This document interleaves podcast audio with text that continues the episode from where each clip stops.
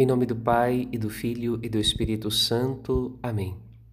No caminho da Palavra de Deus, nesta terça-feira, de coração liberto e de ouvidos atentos, somos convidados a nos deixarmos maravilhar pela beleza da criação de Deus. O céu, a terra, o ser humano, todo o criado carrega a bondade do Criador e o sonho de partilha de felicidade que nutre cada uma de suas obras. O que suja a criação e o ser humano nela é a infidelidade ao Senhor. O pecado danifica o olhar e torna surdo os ouvidos para a palavra que liberta e salva.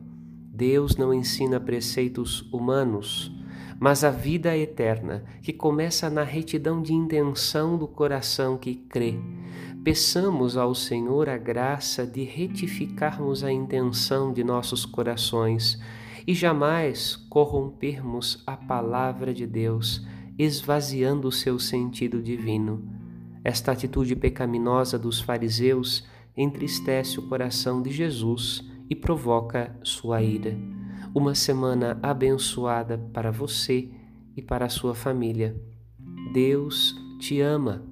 Padre Rodolfo.